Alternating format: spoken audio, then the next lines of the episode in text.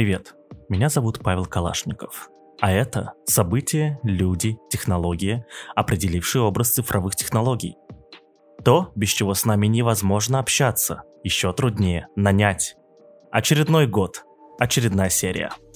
За последние пару лет эту фразу или очень похожую слышали и выучили наизусть миллионы людей, зрителей шоу на медне с Леонидом Парфеновым.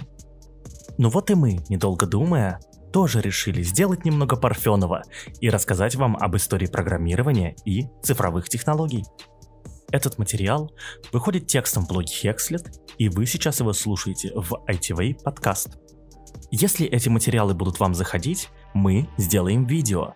Так что не забывайте публиковать в своих социальных сетях с упоминанием Hexlet и ITV ссылку на этот выпуск, а мы будем делать дальше. Сейчас на дворе 1970 год – зарегистрировали патент на компьютерную мышь, хотя она уже существовала какое-то время.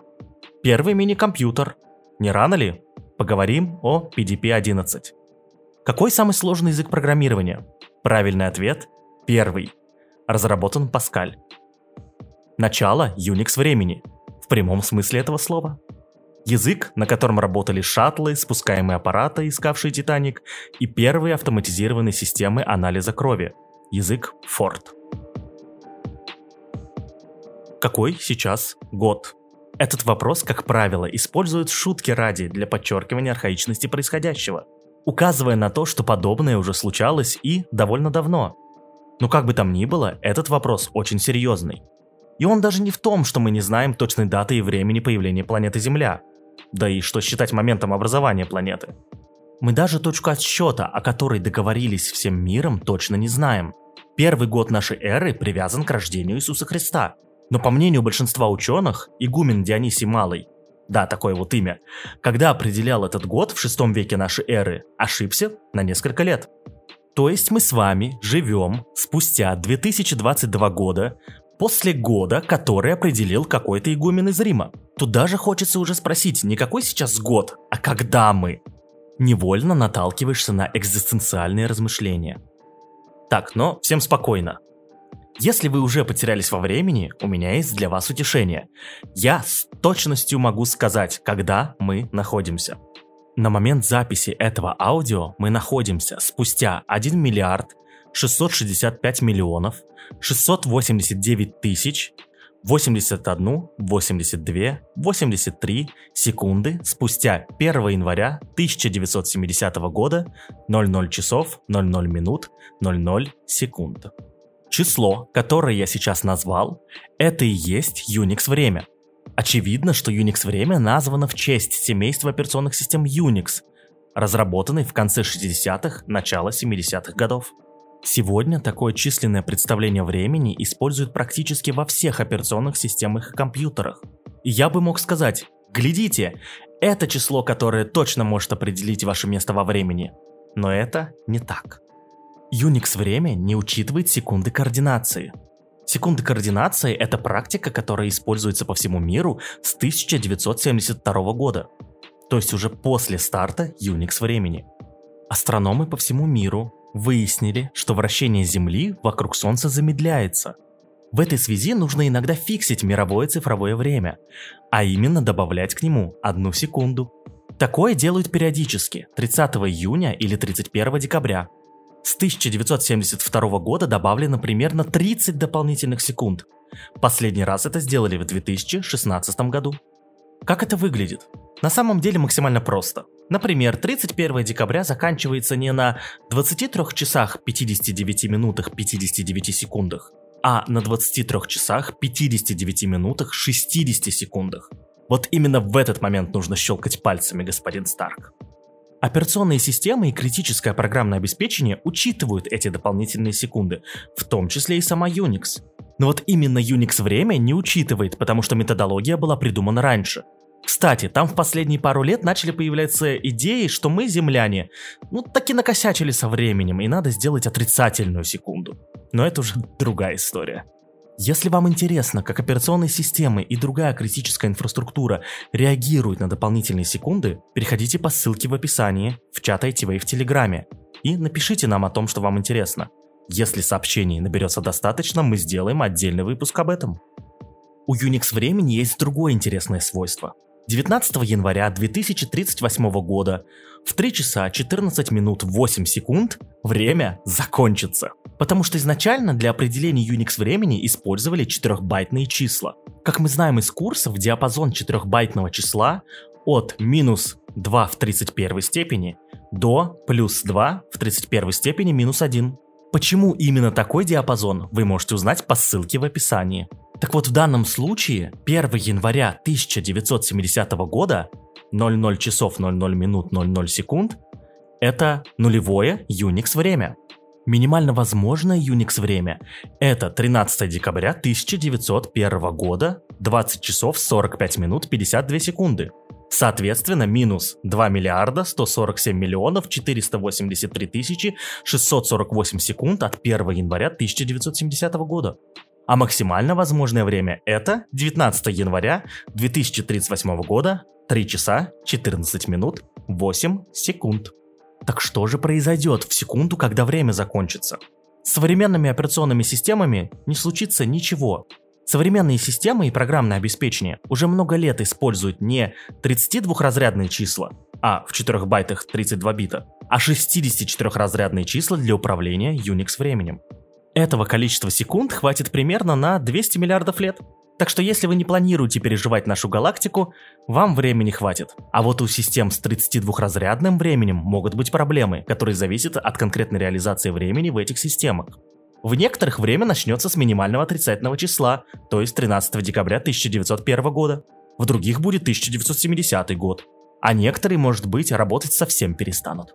За такими процессами будет интересно понаблюдать. Что-то подобное в мире уже случалось на самом деле. Например, 1 января 2000 года, когда некоторые системы начали показывать 1900 год из-за недобросовестной реализации показа времени. Но эта проблема с Unix временем напрямую не связана.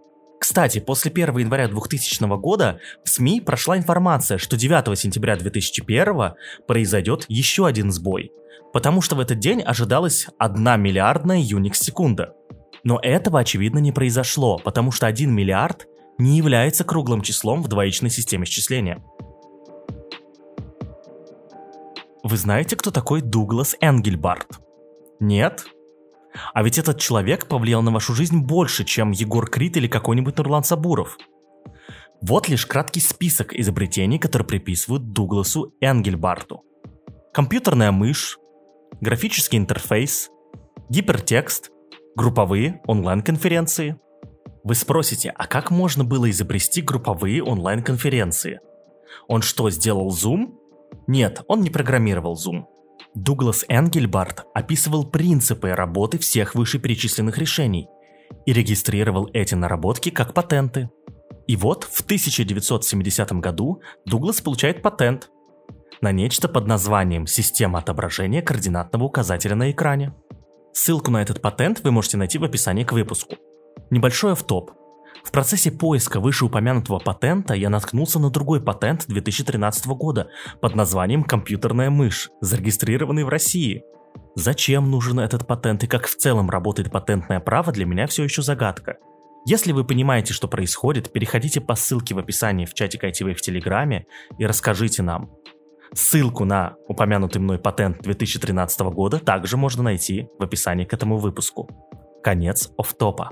Интересный факт в том, что первая версия мыши была собрана в 1963 году, а представлена публике в декабре 68 на осенней объединенной компьютерной конференции в Сан-Франциско. Но отдельной презентации для мыши не было. Ее показали как вспомогательное устройство для групповой онлайн-конференции. Тогда этим термином назвали онлайн-переписку между компьютерами в одной сети и совместную работу над документом. Мышь использовалась как манипулятор, которым переключались между режимами. Дуглас Энгельбарт не разбогател за счет патента на мышь. Как признавались его коллеги, единственный чек, который он получил, это несколько тысяч долларов от компании Xerox, которая тогда готовилась создавать свой собственный компьютер с графическим интерфейсом. В 1972 году Xerox разработали свою собственную мышь. Это была первая мышь с шариком. Если вам больше 25, вы помните, что до оптических мышек были мышки с шариком – эти шарики нужно было иногда вытаскивать и чистить, чтобы отклик у мыши был лучше.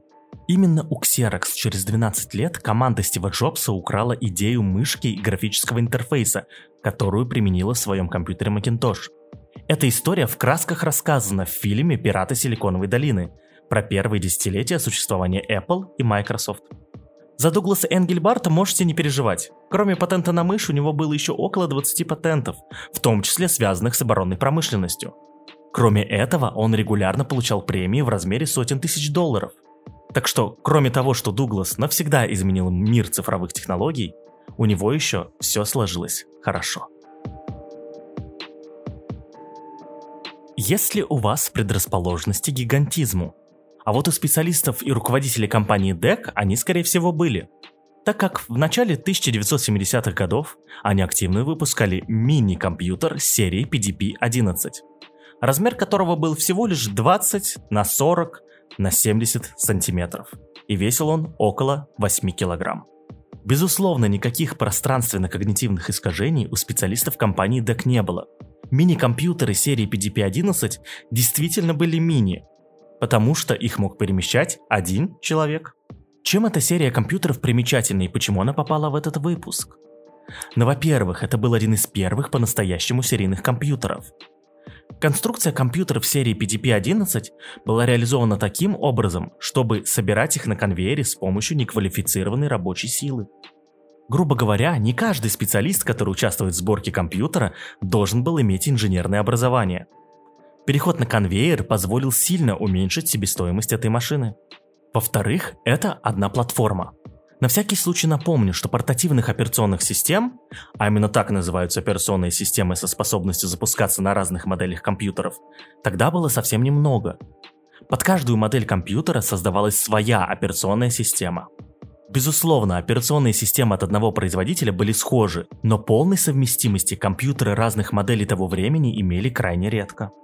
Это приводило к тому, что вам нужно было писать программы и перекомпилировать их для каждой отдельной модели компьютеров – все же компьютеры серии PDP-11 имели обратную совместимость и совместимость между моделями. Грубо говоря, версия программы, написанная для большой модели компьютера PDP-11, которые тоже выпускались, также работала и на мини-версии. Это не было прорывом, но впервые работало настолько стабильно и прекрасно. Программа, написанная на мини-версии компьютера серии PDP-11, отлично работала и на большой версии. Это и было главной особенностью серии компьютеров PDP-11, и именно поэтому она оказалась в этом выпуске. Спросите у программиста, какой самый сложный язык программирования. В ответ вы услышите несколько вариантов. Haskell, BrainFuck, Malbolk, C++, R и так далее. И все эти ответы будут неверными. Самый сложный язык программирования – первый. Первый для каждого отдельного разработчика – Именно с этим языком мы дольше всего сидели и разбирались, как вообще это ваше программирование работает. Как писать циклы, присваивать переменные, зачем именно писать функции. А если первый язык программирования был объектно-ориентированным, ломали голову над принципом работы с классами и объектами. Вы уже догадались, зачем в главе про Паскаль мы поднимаем этот вопрос. Совсем недавно Паскаль был стандартом де-факто, как первый язык программирования для начинающих специалистов – и это не мудрено, Никлаус Вирт создавал Паскаль именно как учебное пособие для начинающих программистов. В этой связи для большинства современных программистов Паскаль является первым языком программирования в жизни. В современном мире Паскаль практически перестал использоваться как обучающий первый язык программирования. Его заменили Python и JavaScript – и это тоже логично, на Pascal сегодня сложно писать реальные программные продукты, а Python и JavaScript это лидеры индустрии разработки. Так что студенту после окончания курса обучения не нужно переходить на другой язык, чтобы начать реальную разработку. В 70-х, 80-х, 90-х годах на разных версиях Pascal создавали реальные программные продукты. Диалекты языка и среда разработки были одним из лидеров индустрии. В 90-х годах Java, PHP, Python и другие начали постепенно оттеснять диалекты Паскаль и оставили ему основную главную задачу – обучение. Первый релиз Паскаль произошел в 1970 году. Никлаус Вирт потратил несколько лет, чтобы подготовить первую версию языка. Синтаксис и базовые конструкции Паскаль приучали начинающих программистов к дисциплине и не давали некоторых свобод, которыми уже обладали другие коллеги по цеху. Первая версия Pascal являлась строго типизированным процедурным языком программирования. Степеней свободы с каждой новой спецификацией Pascal становилось все больше. Это связывали с тем, что в индустрии появлялись языки программирования, дающие много свобод программисту. Поэтому появился запрос на снятие ограничений и в обучении специалистов. Бурные изменения в самом Pascal привели к тому, что в 1986 году вышла версия под названием Object Pascal – объектно-ориентированный Pascal. Его разработали в Apple, консультируясь у Никлауса Вирта. Важный момент. В нейминге Object Pascal есть некоторая запутанность. В 1986 году Apple сделали Object Pascal. Но позже компания Borland, начиная с версии Delphi 7, начала использование названия Delphi к языку, ранее известному как Object Pascal. В контексте изучения истории этих языков в этом месте легко запутаться. Так что, если читать официальную документацию до Delphi 7, Delphi — это диалект Object Pascal. А начиная с Delphi 7, Object Pascal — это и есть Delphi. Что же сделала Pascal мега популярным в 70-е годы? Ну, кроме суперсовременного для того времени синтаксиса, компилятор Pascal весил очень-очень немного. Он был сильно меньше по размеру относительно других популярных языков программирования того времени. А как мы помним, в те времена размер – это один из главных критериев любой программы. Использование компилятора меньшего размера становилось главным критерием выбора в пользу Pascal. Другим важным преимуществом Pascal перед конкурентами была цена. Компьютеры стоили в те времена баснословных денег. Сложные программные продукты едва ли уступали им в стоимости. И пока разработчики программного обеспечения отдавали свои программы очень задорого, гибкий диск со средой Pascal стоил всего 50 долларов. Это сразу массово привело Pascal в школы и небольшие университеты – Программисты учились Паскалю, а потом создавали компании и программные продукты с помощью него, распространяя дальше сам язык. В 2016 году на GitHub был опубликован репозиторий с исходными кодами аппарата Аполлон 11, написанными на ассемблере. Время запуска Аполлон 11, а для тех, кто не помнит, это 1969 год, было очень важной вехой в развитии индустрии разработки – вы только представьте, люди программировали космические корабли, которые летали на другую планету. Я знаю, что Луна это не планета, просто так звучит лучше. В этой связи все больше людей узнавали о возможностях программирования, хотели стать не только астронавтами, но и программистами, которые этих астронавтов отправляют в космос. Вы можете самостоятельно ознакомиться с исходным кодом одной из самых успешных космических миссий человечества и найти там потрясающие куски кода – Ссылка на репозиторий на GitHub находится в описании к этому выпуску.